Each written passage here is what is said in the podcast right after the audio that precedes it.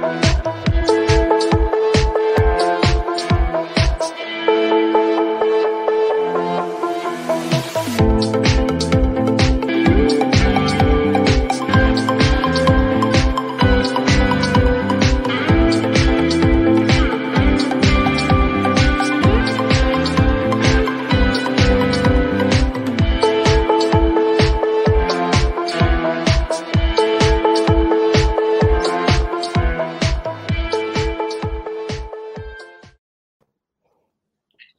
Hepinize merhaba. Benim ismim Ozan. Digital Talks e, platformunun kurucusuyum.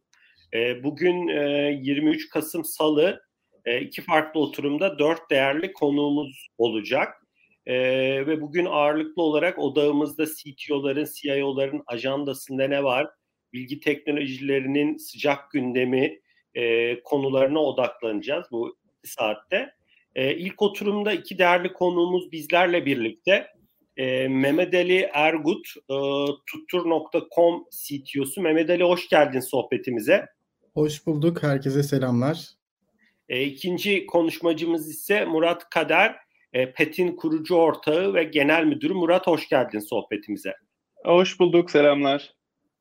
E, değerli dinleyicilerimiz Digital Talks e, Sonbahar 21 serisinin e, dördüncü haftasındayız.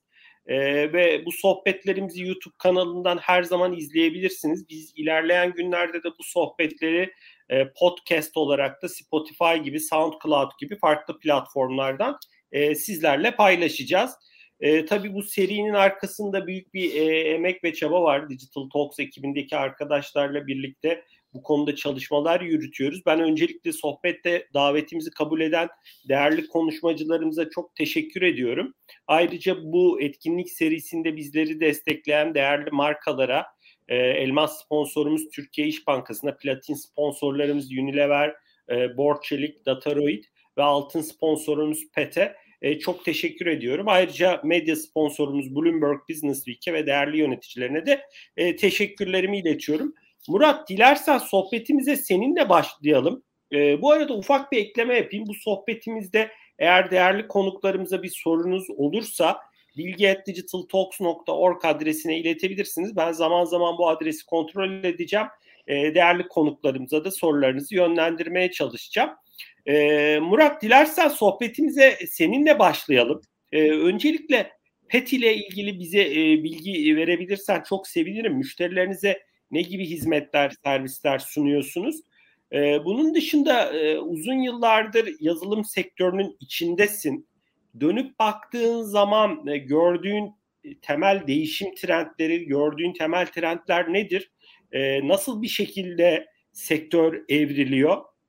E, bu konudaki değerli yorumlarını almak isteriz. Sonrasında Mehmet Ali'nin de ek yorumları olursa dinlemekten mutluluk duyarız. Ben sözü sana bırakıyorum. Süper. Çok teşekkürler Ozan.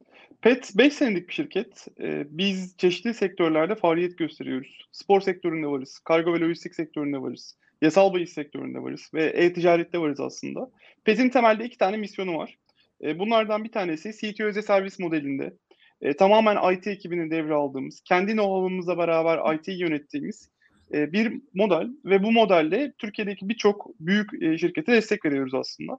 Bununla beraber e, ağırlıklı startuplarla, startuplarla da beraber çalışıyoruz. Fikri olup teknik bilgisi olmayan, IT kaynağına ihtiyaç duyan ya da bir projeyi sıfırdan 100 kilometreye çıkarmak isteyen bütün startuplara destek vermek üzere bir model oluşturduk. E, bu modelle onların IT ekibi yerine geçip e, onların IT ekibi gibi davranıp istedikleri fikirleri hayata ve gündeme alıyoruz aslında. PET e, bu PET geçtiğimiz iki sene boyunca geçtiğimiz Mart ayında aslında remote çalışmaya döndü, uzaktan çalışmaya döndü. Bütün IT sektörüyle beraber bizim de gündemimiz değişti. E, eskiden ofisimizde gayet e, rahat bir şekilde arkadaşlarımıza iyi imkanlar sağlarken e, eve dönünce buradaki aslında çalışma koşulları tamamen online'a dönmüş oldu. Biz de bütün sektör gibi aslında e, online'a dönmenin sancılarını yaşadık. Burada şuna geleceğim. E, diyorsun ya ne tarafa doğru gidiyor, trendler neler? E, fiziksel koşulların değişmesi trendlerin de, trendleri de beraberinde değiştirdi. Yani ben iki senede bu kadar çok sektörün değişeceğini öngöremezdim. Hem e, hem mühendis tarafın mühendislerin tarafından baktığımda, yazılımcıların tarafından baktığımda hem de bir IT şirketi sahibi olarak baktığımda bambaşka bir yerdeyiz. E, hem iş koşulları değişti, iş yapı şekillerimiz değişti, iletişim metotlarımız değişti. E, bunları yaparken de e, birçok yerde zorlandık aslında. Ben burada bir parça topu Mehmet Ali'ye bırakayım. Arkasından devam edeyim. Anlatmak istediğim çok şey var. Konuşmak istediğim çok şey var trendlerle ilgili. Evet bu konuyu önemsiyoruz. Vaktimiz de bu arada var. Hani e, biliyorsunuz e, ona göre de ben bir e, taslak akışta üstünden gitmiştik. E, Mehmet Ali senin yorumların ne olur? Yani e, özellikle trendler tarafında Covid'in bize getirdiği uzaktan çalışma koşulları gerçekten çok farklı bir deneyim kazandırdı bize. Bizler de çok deneyim kazandık. Hani yöneticiler olarak da bizim çok fazla öğreneceğimiz şey olduğunu biraz daha net gördük böylece. Bir yandan e, remote çalışmanın getirdiği düzensizliği bir düzene oturtma çabaları gerçekten çok zorlayıcı ve e, sonunda başarıya ulaştırdığında mutluluk verici bir yapıya geldi açıkçası. Haliyle hani bu remote çalışma önceliğimiz oldu. Çalışan memnuniyetini bir şekilde öne nasıl çıkartabiliriz'e baktık. Çünkü ofislerde insanlarda motivasyon süreçlerini yönetmemiz çok çok daha kolay oluyor. Yüz yüze olduğumuz için ya da insanların bir sıkıntısı olduğunu yakalamamız biraz daha rahat oluyor. Ama remote çalışmada gerçekten ilk özellikle ilk haftalarda zorlandık desem herhalde yanlış olmaz. Çünkü biraz deneme yanılmayla, biraz da e, kendi fikirlerimizle, biraz da biraz da yurt dışında firmaların remote çalışma metotlarıyla e, karma bize uygun bir yapıya getirmeye çalıştık buradaki süreçleri. Gene de başardığımıza inanıyorum. Murat'la beraber çok yürüdük bu yollarda diye söyleyebilirim en azından. Beraber kafa patlattık. Ee, iyi bir yere geldiğimizi düşünüyorum. Bunun dışında e, remote çalışmanın getirdiği şeyler dışında götürdüğü şeyler de var. İnsanlara know-how transferi gerçekten zor süreçler olarak ilerliyor. Yazılımcılar arasında, departmanlar arasında bir iletişimleri çok daha stabil ve sağlıklı bir hale getirmemiz gerekti. Buralarda hala sıkıntılar yaşayabildiğimizi görüyorum ve buralarda hala çalışıyoruz. Ama e, hala her şeyin çok umut vaat ettiğini düşünüyorum ben. Uzaktan çalışma Türkiye'ye güzel geldi. Yıllardır herkesin beklediği bir şeydi. Ama ara ara toplanmayı da özlemiyor değilim şimdi. hı hı, hı. Ee, ya belki Evet. Belki biraz şeyi söylemek lazım. Lafını böyle balla virgül koymuş olayım. Ee, ya biz uzaktan çalışmaya ilk geçtiğimiz zaman e, sanıyorduk ki en zor şey iletişim olacak. Hani hep beraber iletişim kuramayacağız, insanlara dokunamayacağız sanıyorduk. Öyle değilmiş o zaman ya. Yani şeyi fark ettik mesela geçtiğimizin ilk ayında zaten biz uzaktan çalışmaya çok elverişli bir ortamda çalışıyormuşuz işimiz gereği. Bütün dünya bunu yapıyordu ama biz geçince bunu aslında teyit etmiş olduk. Yani günlük toplantılarımızda, haftalık toplantılarımızda, proje planı ve iş akışlarıyla burada sorun yaşamadık. Bizim sorun yaşadığımız yer insanlara dokunmakla ilgili oldu. Yani iş ve profesyonel hayat dışında sosyal hayatla ilgili daha çok sorun yaşadık. Burada da e, ilk başta şeyi hatırlarsın böyle ilk ayda e, evden çalışıyor herkes. O zamana kadar zaten webcam'le ya da internet üzerinden e, konuştuğumuz birçok ortam olmuş. Herkes bir yakasını düzeltiyordu. Ev ortamını göstermemek için arkaya bir background koyuyordu. Ne bileyim ben çocuk girmesin, eş girmesin diye şöyle kenara çekeyim falan diyordu. İlk ayın sonunda bunların hepsi bitti. Çünkü herkes evde olduğunu, evde evde olmanın çeşitli zorunluluklar getirdiğini anladı. Ne çocuğa, ne eşimize, ne de işte evdeki ortama karışmaya başladık. Karşımızdaki insanlar da bu samimiyeti aldılar. O yüzden bir herkes rahatlayınca evet dedik yani şimdi artık evdeyiz. Evet iletişim kurabiliyormuşuz. Evet projelerimizi, yazımızı yönetebiliyormuşuz. Ancak bir süre sonra şunlar baş göstermeye başladı. Ya bütün gün evdeyiz. Hala aynı şekilde. Uzaktan çalışıyor bütün şirket bu arada. E, dolayısıyla çocuklar var. Hele o dönem bir de çocuklar evdeydi. Hani biz 3 ay boyunca, 4 ay boyunca evde çocuklarla beraberdik. Onlar bilgisayarın başındalar. E, tatil dönemlerinde zaten biliyorsun bir süre uzaktan eğitim de yoktu. E, sürekli e, senin yanına gelmeye çalışıyorlar. O dönemlerde şeyi fark ettik. Ya bu kadar evde olan, çocukların da evde olduğu bir dönemde çalışmak çok kolay değil. Ve aslında orada uzaktan dadı, e, online dadı hizmetini başlattık şirket içerisinde.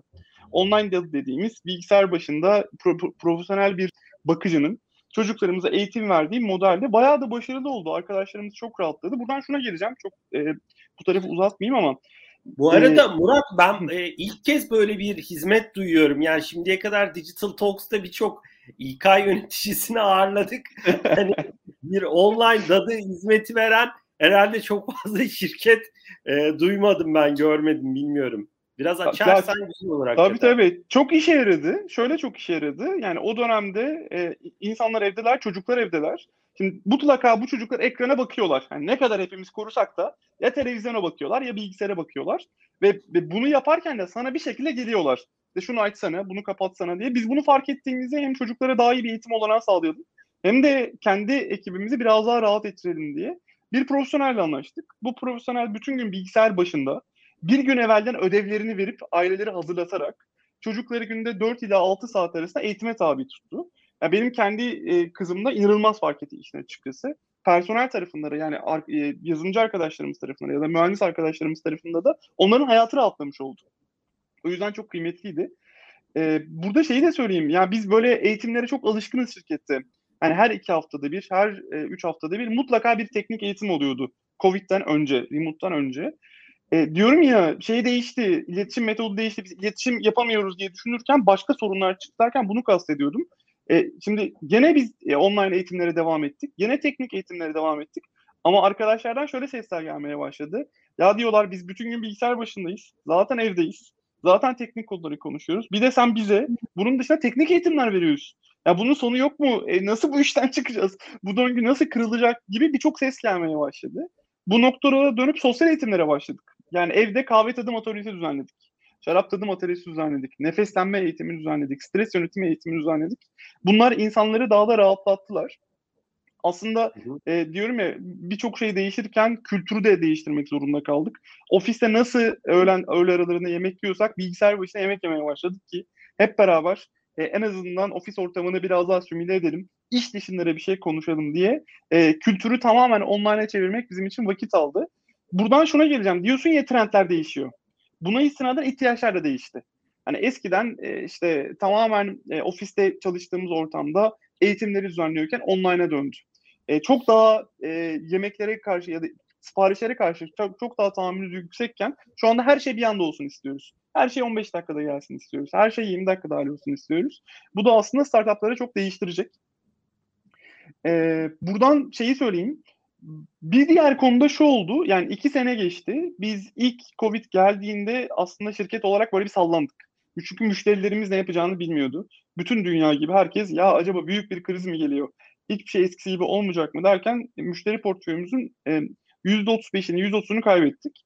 Bununla beraber Covid ile beraber çok daha fazlasını geri kazandık ama ilk, ilk etapta bir kriz vardı orada. Sonrasında ya dedik evet Covid herhalde bu kadarlık bir krize biz bunu atlattık. Şimdi şeyi fark ediyoruz. Yani aradan bir buçuk iki sene geçti. Ee, biz mühendis tarafında, yazılımcı tarafında her şeyi kaybetmişiz. Bu ne demek? Ee, eskiden yani bundan dört sene evvel, beş sene evvel de aslında yazılımcı yoktu Türkiye'de. Herkes yazılımcı arıyordu. Hepimiz doğru insanları işe almaya çalışıyorduk. E, hepimiz e, birçok bir farklı kanaldan yazılımcıya ulaşmaya çalışıyorduk. O zor değilmiş. Zor olan şu andaymış.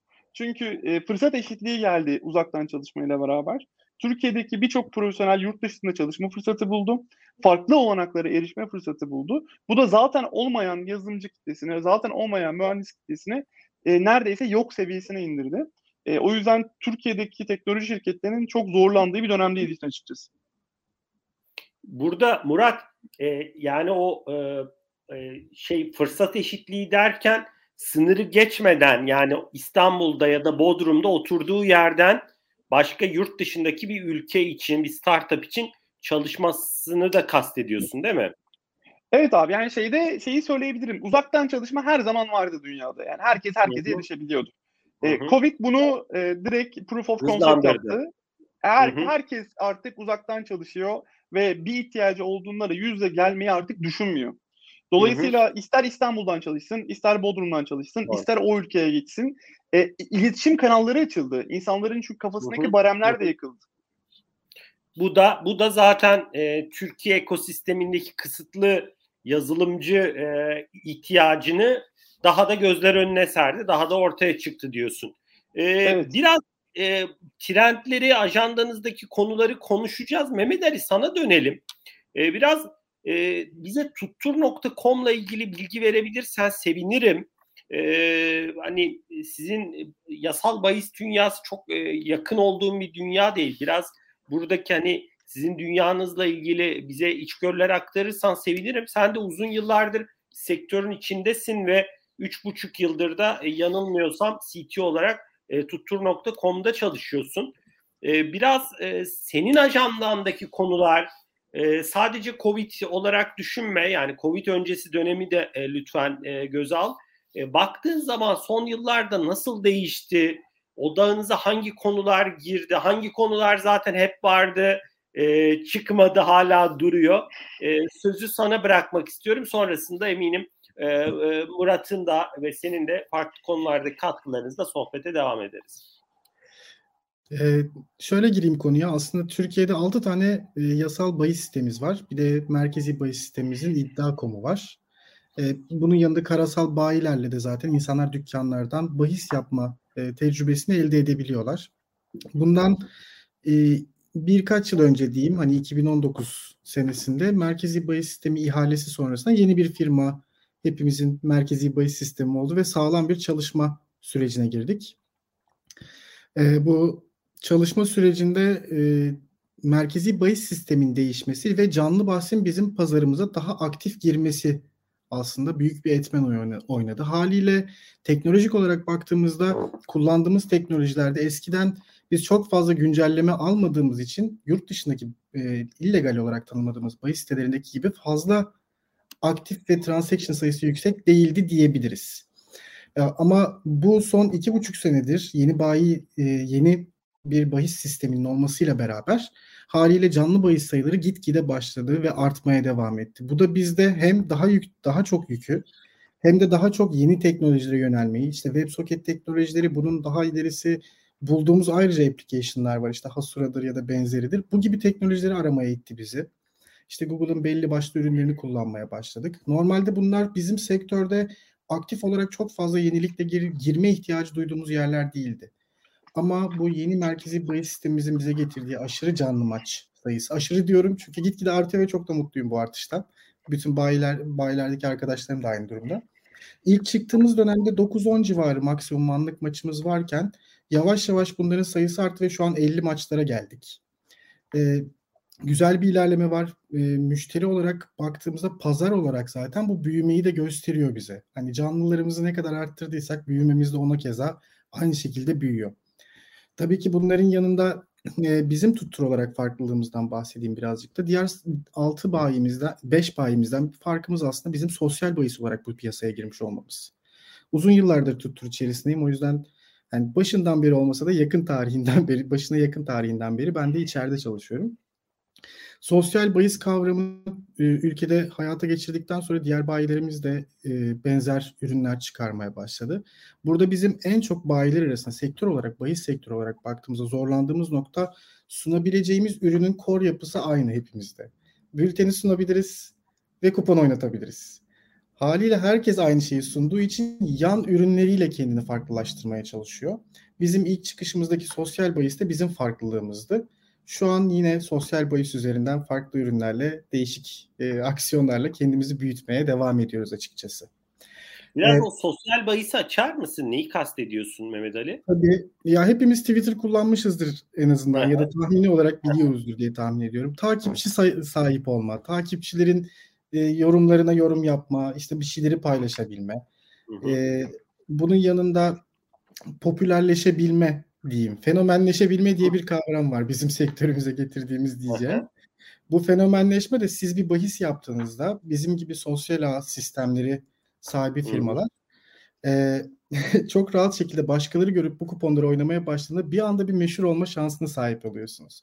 Leaderboardlar var, sosyalde işte popüler kuponlar var, krallara kimler girdi, değişik değişik rule setlerimizle insanları biraz daha e, interaksiyon kullanarak aslında içeride tutmaya hedeflediğimiz biraz daha neşeli şekilde bahis Bu da e, o kişiler şey. başarılı olursa biraz da sosyal statü, popülerlik kazanıyor. Bunu söylüyorsun Kesinlikle. değil mi? Kesinlikle. Yani sosyal medyadaki fenomenlerimizin nasıl bir evet. havası varsa bizim fenomenlerimizin de öyle havaları oluyor şimdi. Yalan söylemek olmaz.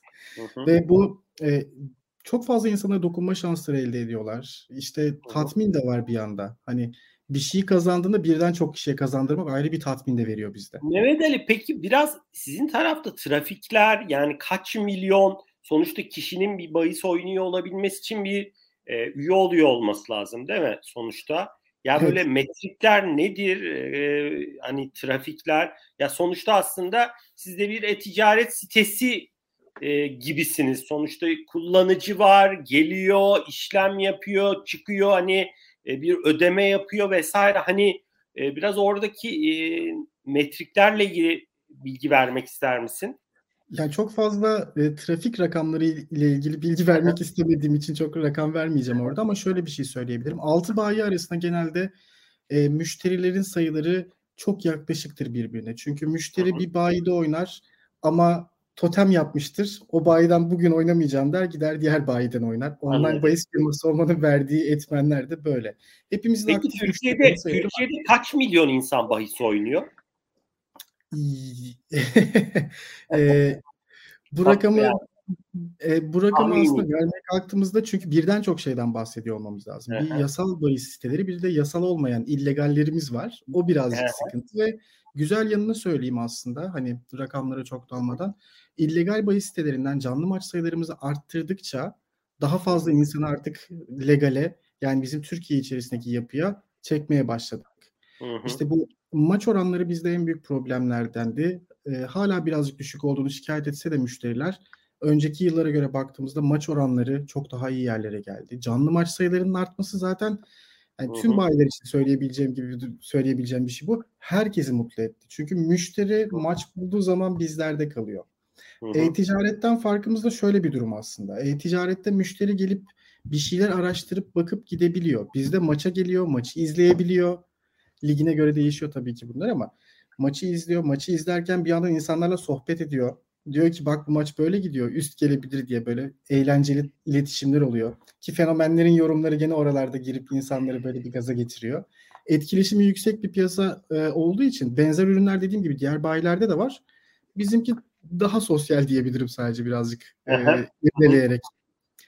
Onun dışında bizde şöyle bir durum da var. Bizde para yatırma adımları ya da ödeme adımları e, site üzerinden pek yapılmıyor normal e-ticaret firmalarında çok fazla kullandığımız sanal post sistemleri ya da ödeme kanalları var. Birçok firmanın sağladığı. Ee, biz sanal bayiler olarak çok fazla bu alanlara giremiyoruz. Kredili para kullanmak bizde e, yasak olduğu için nakit parayla genelde çalıştığımızdan şans oyunu ödemeleri ya da benzeri kanallardan ödeme yapabiliyor müşterilerimiz. Bu da bankalarla bizim diğer firmalara göre farklılığımızı getiriyor. Çünkü ödemeler post ve benzeri sistemlerle yapılırken diğer firmalarda Bizde bankalarla birebir bağlantılar ve iletişimler var. Anlık Havale EFT Evet anlık para transferi gerçekleşiyor bizde. Hı hı. Hesabınıza para yatırdığınızda 10 saniye içerisinde hesabınızda parayı görebiliyorsunuz 7-24. Bizim hesabımıza yani tutturdaki hesabınıza para yatırmak istediğinizde o da aynı şekilde çok kısa bir sürede bir anda hesabınızda beliriyor. Hı hı. Aslında bir cüzdanımız var içeride bizim ve bu cüzdana para yatırıp ve bu e, cüzdan üzerinden oynama var. Öyle söyleyebilirim. Çok çok teşekkürler Mehmet Ali. E, biraz dilerseniz bu soruyu ikinize yöneltmek istiyorum. E, Murat seninle hani başlayabiliriz. Sen de işin gereği birçok e, şirketin CTO'su, CIO'suyla birliktesin. Mehmet Ali sen zaten tuttur.com'dasın. baktığınız zaman şu an Türkiye'de CTO'ların, CIO'ların ajandasında ne var? E, tamam pandemi vardı. Burayı hani belli ölçüde değindik.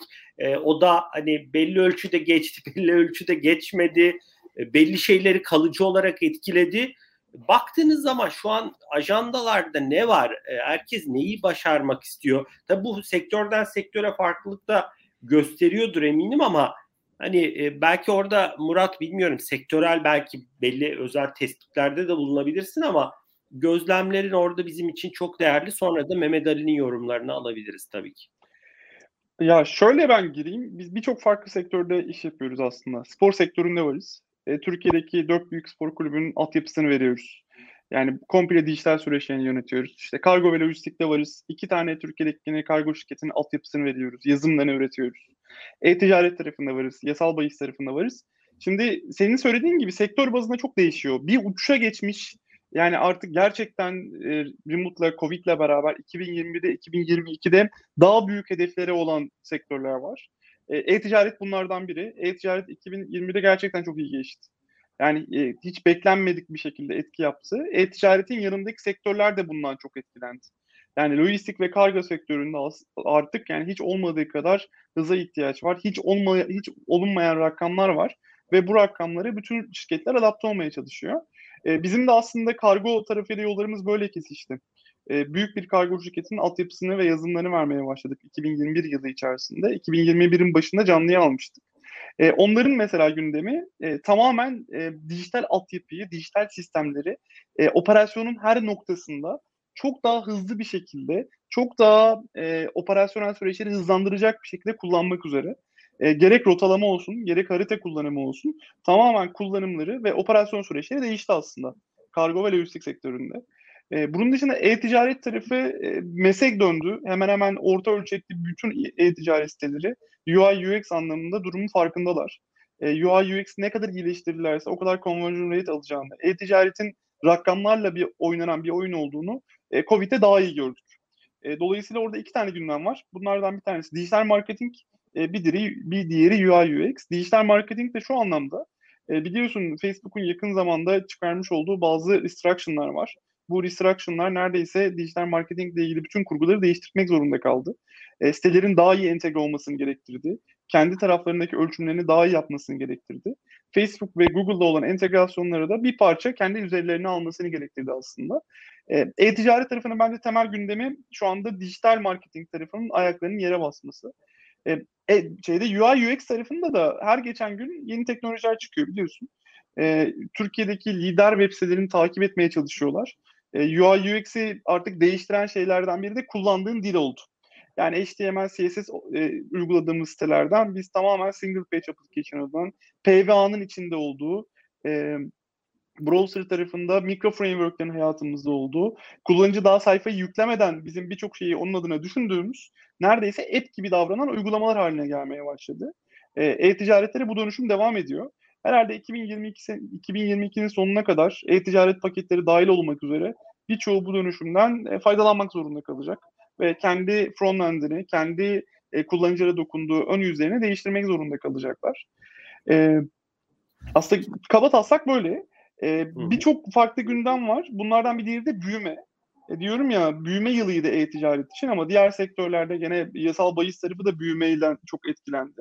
Bununla beraber teknolojiniz, teknolojinizin uçtan uca değişmesi gerekiyor. Yani her her sistem e, bir kişiyi, 10 bin kişiyi, 100 bin kişiyi kaldırabilecek seviyeye gelebiliyor ama her sistem 1 milyon kişiyi kaldırabilecek seviyeye gelemiyor. E, bunun için çok majör hareketler yapmanız gerekiyor aslında.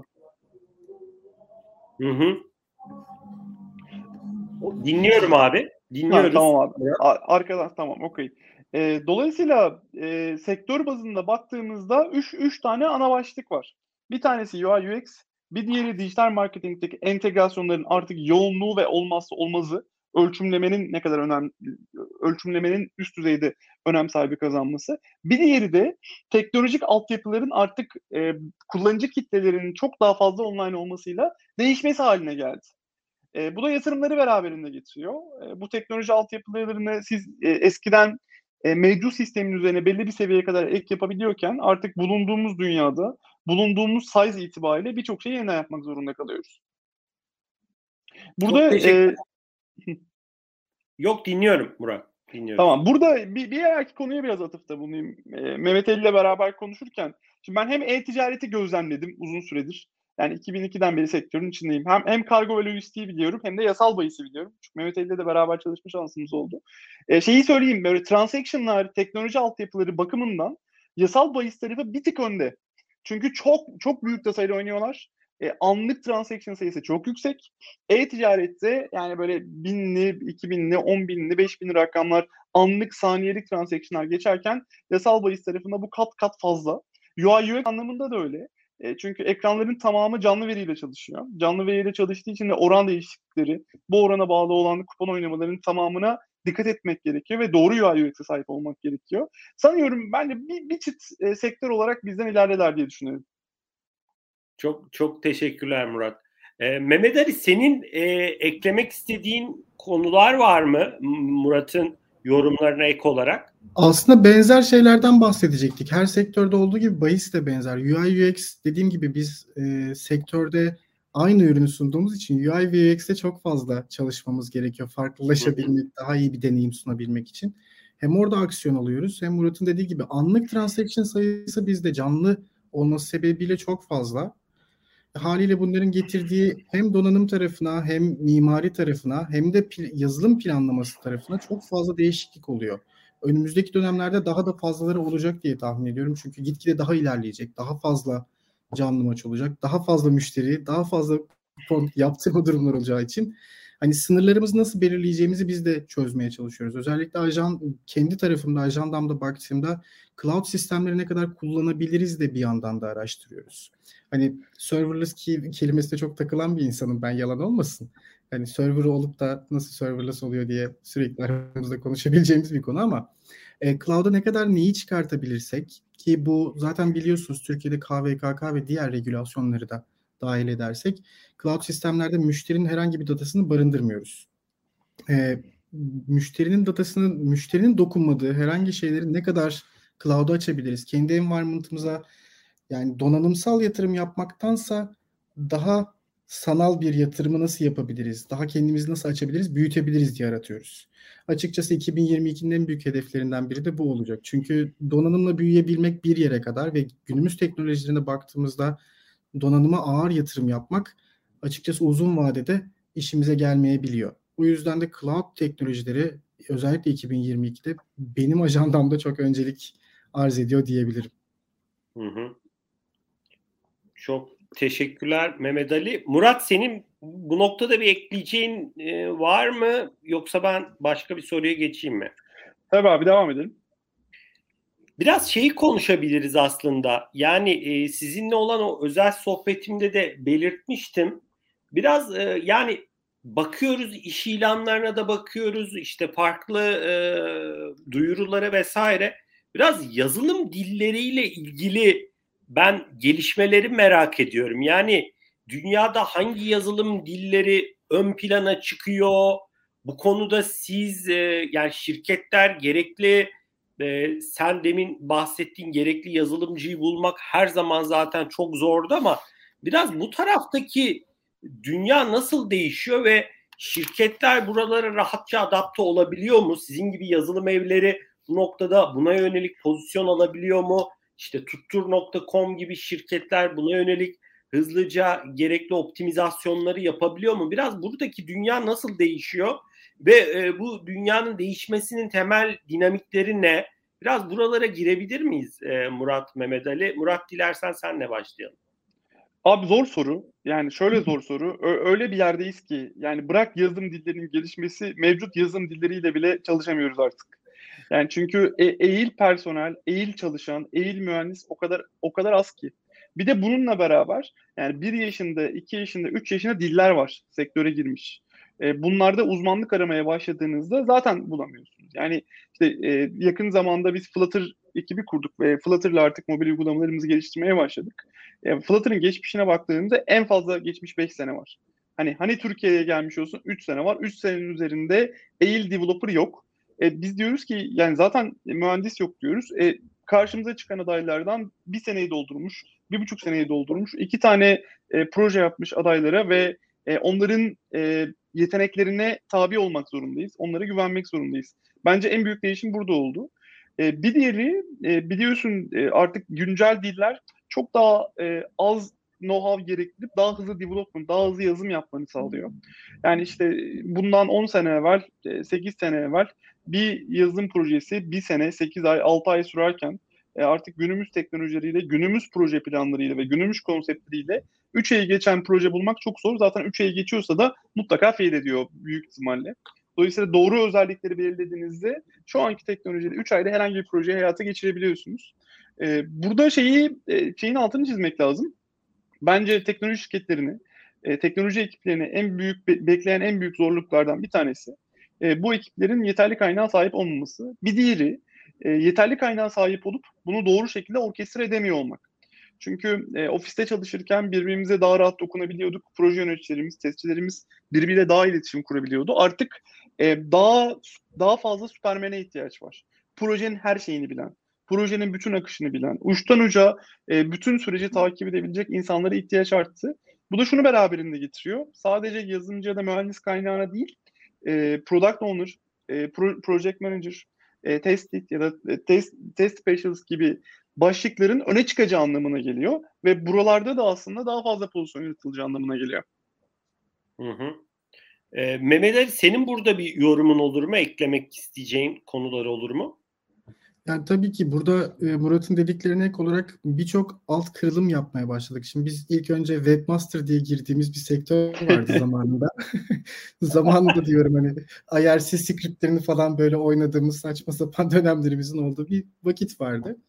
O günden buraya geldiğimizde aslında Webmaster'dan işte yazılım mühendisi kelimesinden o kadar çok alt kırılıma ayrıldık ki. Hani biz eskiden sistem ekibi diyorduk. Şimdi SysOps diyoruz, DevOps diyoruz, ayırıyoruz, bölüyoruz test ekibi diyorduk. İşte manuel testçiler, işte otomasyoncular, onun işte QA analistleri benzeri alt kırılımı birçok dal oluşmaya başladı. Çünkü artık e, herkes bir odak, bir alana odaklanmaya çalışıyor. Ama bir yandan da piyasada gerçekten insan bu kalifiye insan bulmak gerçekten zorlaştı. Hani benim en çok şikayet ettiğim noktaya gireceğim birazcık ama hani yeni e, ekiplerimize aldığımız arkadaşların ya da alacağımız arkadaşların merak konusunda bir eksiği olduğunu düşünüyorum.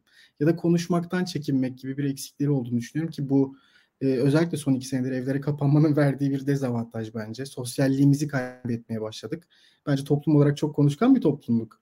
Ama e, evlerde oturmak ya benim gibi çenemize vuruyor ya da başkaları gibi sessizleşmeye sebep oluyor. O yüzden de iletişimi ne kadar iyi tutmaya çalışsak da insanların kendi kendini ifade edebilmeye alışması, ve merak duyması çok önemli. Yazılım dillerinden daha çok ben bir şeyin neden çalıştığını bilmesini beklerim yazılımcılar açıkçası. Çünkü piyasaya baktığımızda özellikle frontend teknolojiden hani en çok bilinenler isim olarak onlarda diye söyleyeyim. React, React var. İşte Flutter bir yandan native taraflara yürütmek için çıkmış. İşte Vue.js var. Bir sürü framework var. Bu frameworklere baktığımızda iş ilanlarında Vue Developer, işte React Developer diye ilanlar görebiliyoruz. Bir yandan ben burada serzenişte bulunacağım. Çünkü biz yazılımcıları birazcık da bu kalıba sokuyoruz. Frontend developer ya da atıyorum Node.js yazan bir developer aramak yerine biz React developer arıyoruz bazen. Bu da hem yazılımcıyı bir kalıba sokuyor. Kendini geliştirme fırsatını biz de bir yandan engelliyoruz. Hem de kendisi sadece tek noktaya odaklanıp gerçekten React'ın neyi neden yaptığını bilmiyor oluyor. Açıkçası bu da sektörde e, iki taraflı bir sıkıntı olarak görüyorum. Hepimizi hı hı. zorlayacaktır gitgide bu kalifiye eleman bulma konusunda. Hı hı. Orada sen e, merak duygusu yani olan arkadaşların merak duygusuna yönelik e, yorumlarım var.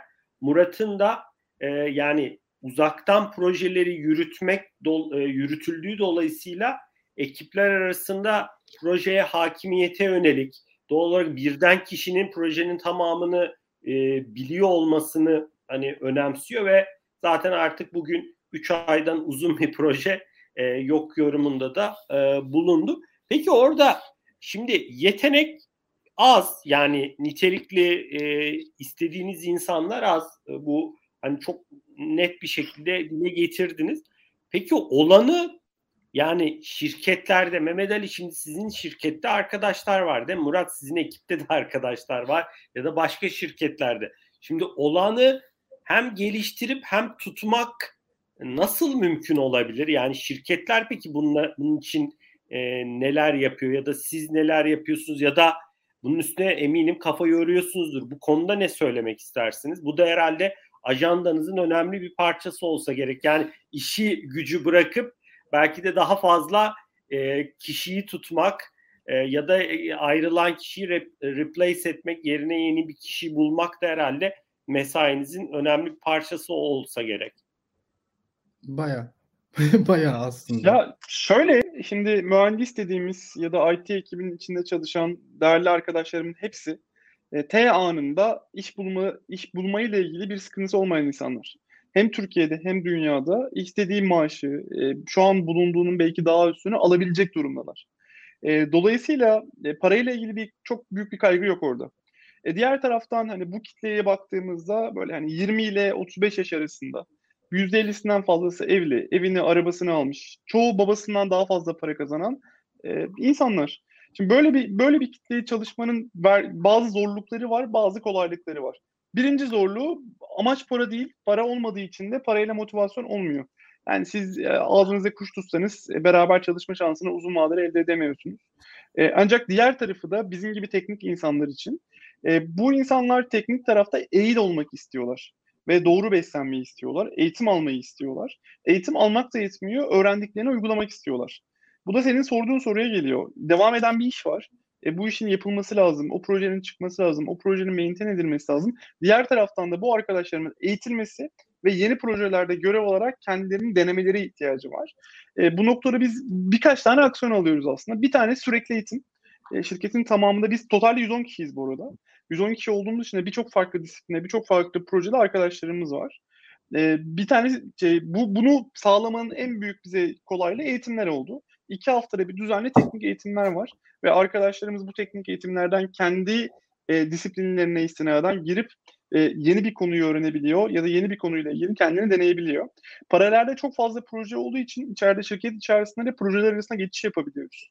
Yani kargo sektöründeki bir arkadaşım e-ticaret tarafında ne olduğunu öğrenmek isterse e, tabii iyi bir planlamayla e, onu bir, bir başkasıyla switch edebiliyoruz ya da değiştirebiliyoruz. E, bir diğeri hackathonlar düzenliyoruz. Bu hackathonları böyle çok sık olmasa da yani iki ayda bir, üç ayda bir e, yapmış olduğumuz IoT projeleri, AI projeleri, token projeleriyle e, daha diri tutmaya çalışıyoruz aslında şirket içerisindeki etkileşimi. Şimdi burada başka bir konu gündeme geliyor. Çalışmış olduğumuz kuşakla ilgili e, eğitim, eğitim, eğitim diyoruz ya. Biz eğitim düzenliyoruz ama bunu doğru şekilde yapmazsak katılınmıyor. Eskisi gibi değil artık. Yani e, insanlar da bir şey anlatılsın, ben dinleyeyim, not alayım, öğreneyim noktasında değiller.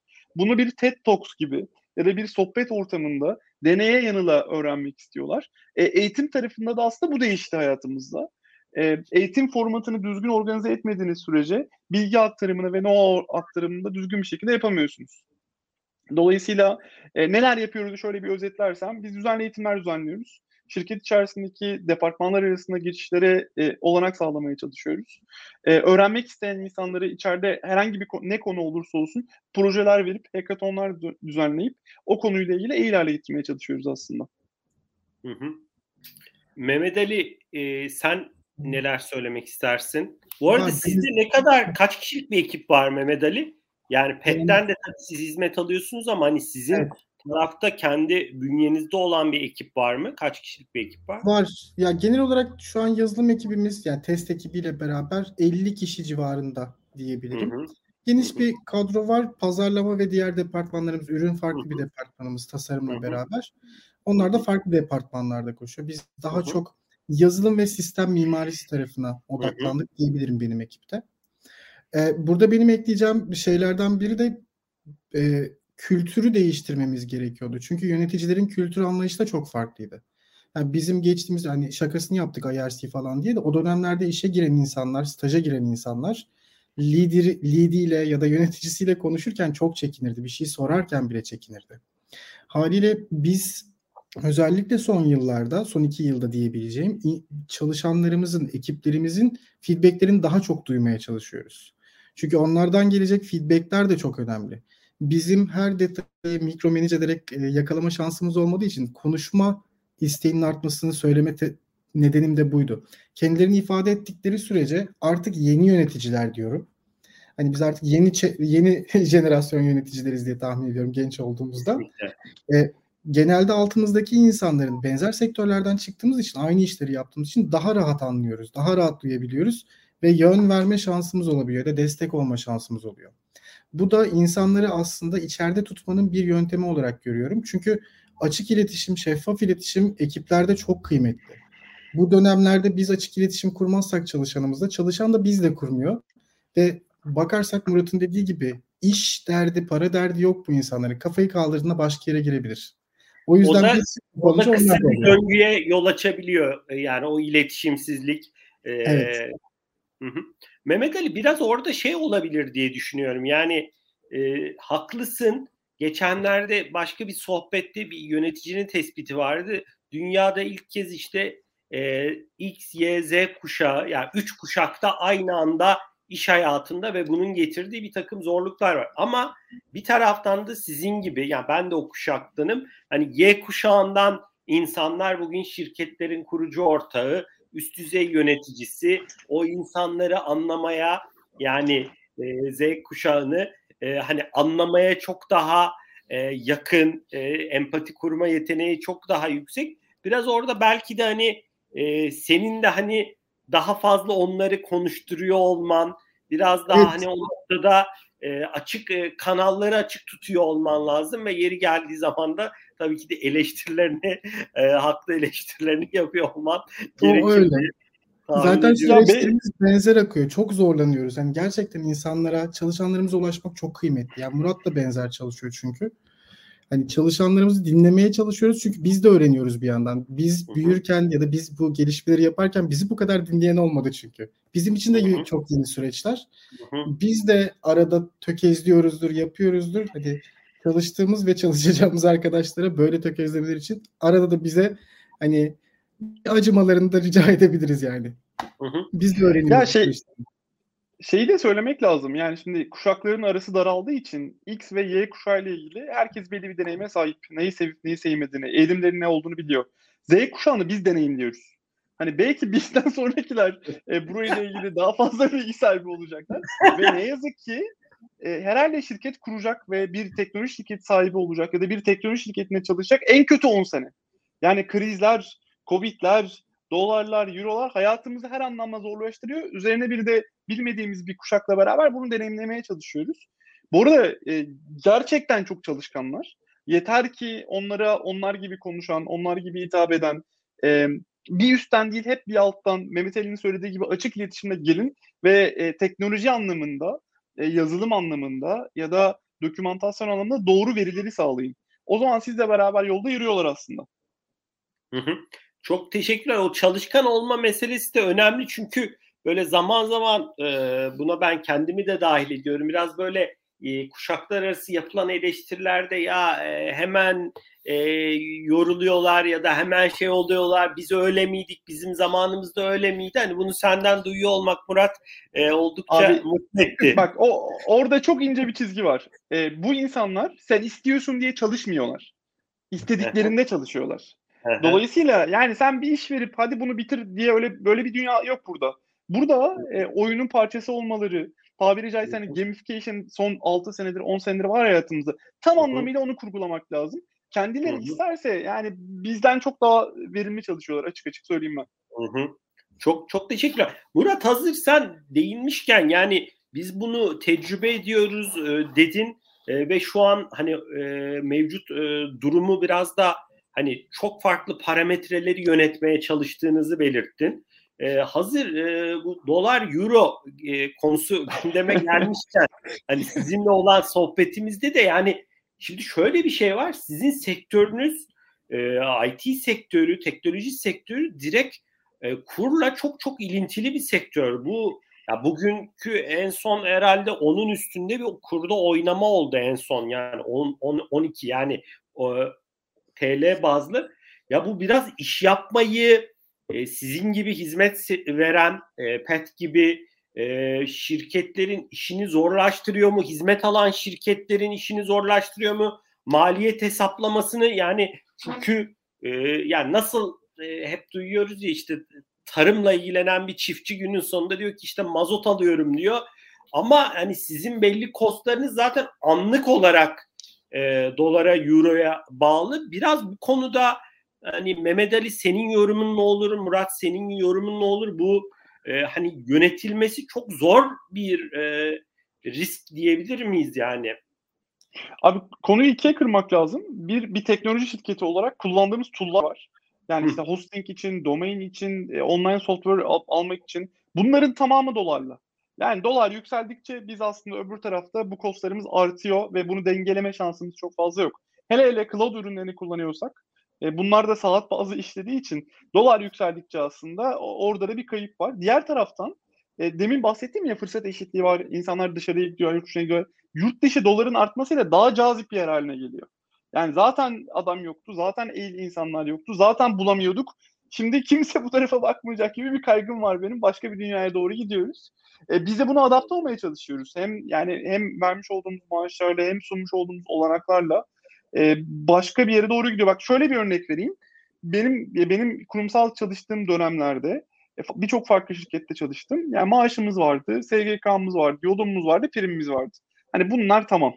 Şimdi bir teknoloji şirketinde bir yazılımcı olarak, bir mühendis olarak ya da bir IT'de çalışan bir personel katılmanız için bizim verdiğimiz olanaklardan bahsedeyim sana. Biz e, maaş veriyoruz, özel sigorta veriyoruz, SGK veriyoruz, Bununla beraber çalışan e, fiziksel desteği veriyoruz. Yani masa sandalye veriyoruz. Dijital abonelik veriyoruz. Netflix, Spotify veriyoruz. İki haftada bir eğitim düzenliyoruz. E, haftanın iki günü İngilizce eğitim veriyoruz. Gibi böyle liste aşağı doğru uzuyor. Hani bir, bir şekilde dengelemeye çalışıyoruz işin aslı. E, hı hı. Bu hemen hemen e, bizim giderlerimizin tamamında dolar ve euro anlamında doların yükselmesi bize zarar üreten bir konu. Müşteri tarafından baktığımda da bir yazılım evi olarak söyleyeyim bu sefer. E, o, onlar için ben şu anda e, bir şekilde bir e, masraf merkeziyim. Bu masraf merkezi uzun zamanda artacak ve dolayısıyla Türkiye'deki yatırım e, teknolojiye olan yatırım da azalacak bu sebepten. Çünkü işte atıyorum bir birim para verip bir birim iş alıyorken artık bir birim para verip 0.5 iş almaya başlayacaksın. Tamamen buradaki maliyetlerden dolayı aslında. Hı hı hı. Anladım. Bizde de koşuyor bir yandan da. Donanımların supportlarıdır, işte lisans yenilemeleri bunların hepsi dolar ya da euro ile koşturuyoruz bizde. Bunları Hı-hı. dolar ve euro ile koşturduğumuz için şimdi sene sonu geldi biliyorsunuz hepimizin önümüzdeki senenin bütçeleriyle ilgili evet. çalışmaları devam ediyor. Yani bir ay önce hazırladığım dokümanı güncellemek zorundayım. Hafta hafta güncelliyorum. Çünkü niye? Yani çok büyük oynamalar olabiliyor bu dönemler. Haliyle bu hepimizi zorluyor. Çünkü yatırım yapmak istiyorsunuz. Yatırım kaleminizden kısıp belki buradaki farkı kapatmaya çalışıyorsunuz. Hı-hı. Hani çünkü çalışandan bir şey kısma şansınız yok bu zamanlarda. Burada burada bence de hani bunu başka ekonomistler falan da söylüyor. Bugünkü sohbetin konusu değil ama buradaki hani e, kurun artmasından ziyade kurun kısa sürede ve e, hızlı evet. oynuyor, volatile olması, oynak oluyor olması o hesaplamaları, o planlamaları e, neredeyse imkansız ya da evet imkansız hale getiriyor diyebiliriz yani. E, hakikaten e, bu süreçte de hani tüm ne diyelim ilgili yöneticilere e, sizin gibi kolaylıklar dileriz. Hakikaten e, çok zor. Burada bir şey sorayım size. Bir 10 dakika vaktimiz var.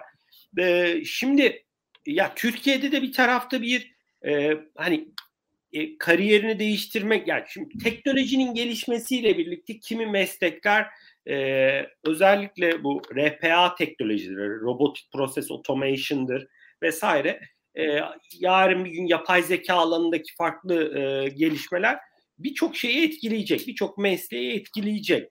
Şimdi şeyi de baktığımız zaman Türkiye'de de bir işsizlik realitesi de var. Yani siz bugün orta yaşlı yani illa üniversitede okuyan değil yani belki 25, 35, 40 atıyorum yani sonuçta insan ömrü de uzuyor.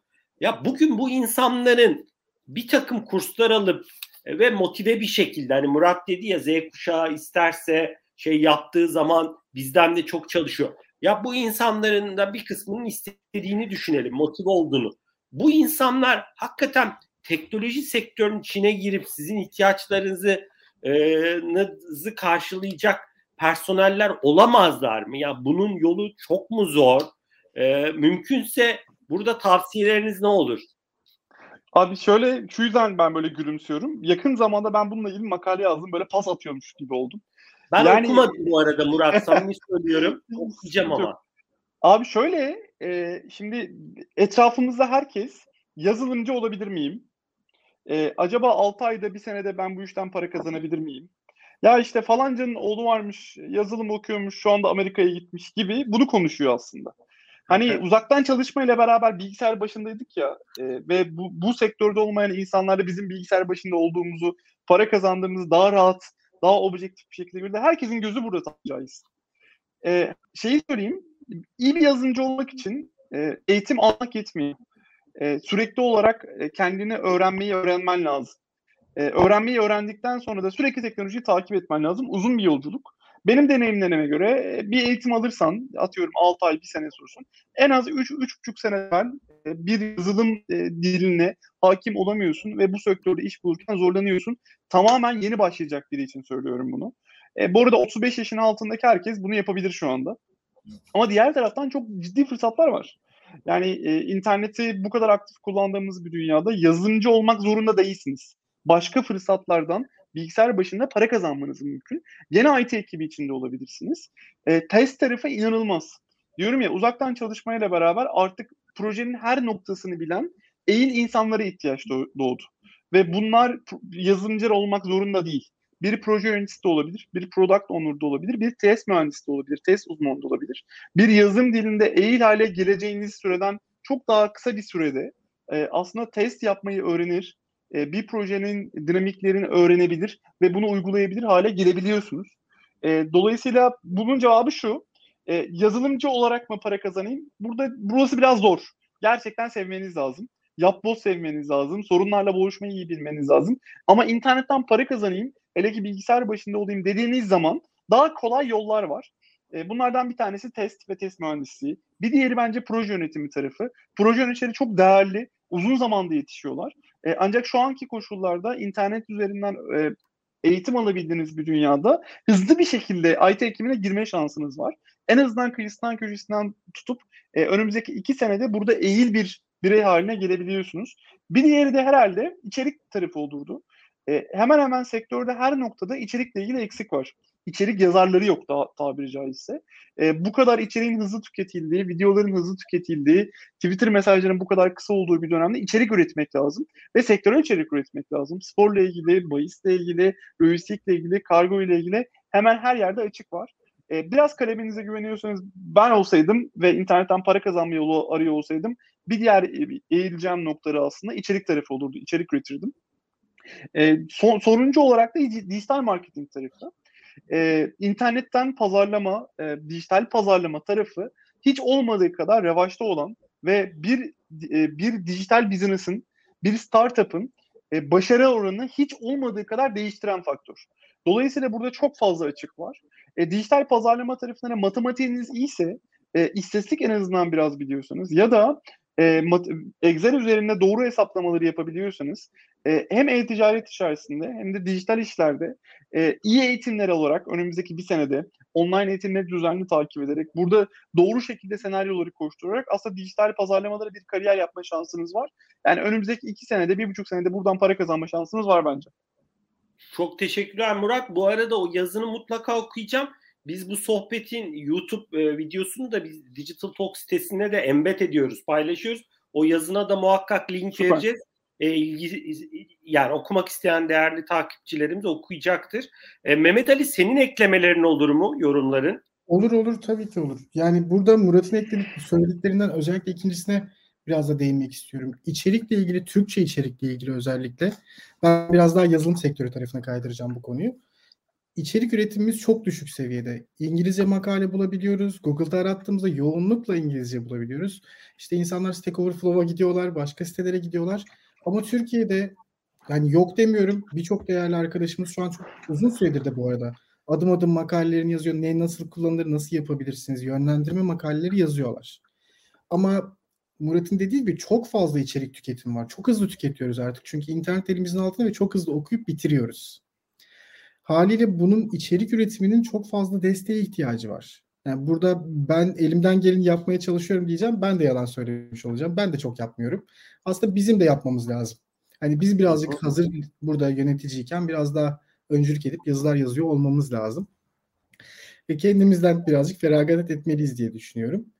Ya bir yandan da insanların hani bu içeriklere ulaşmadan bir şekilde etraftan sordu gibi benim de etrafımda çok fazla var. Evden çalışma başladığından beri babam bile sordu bana yazılımcı olabilir miyiz diye. Yani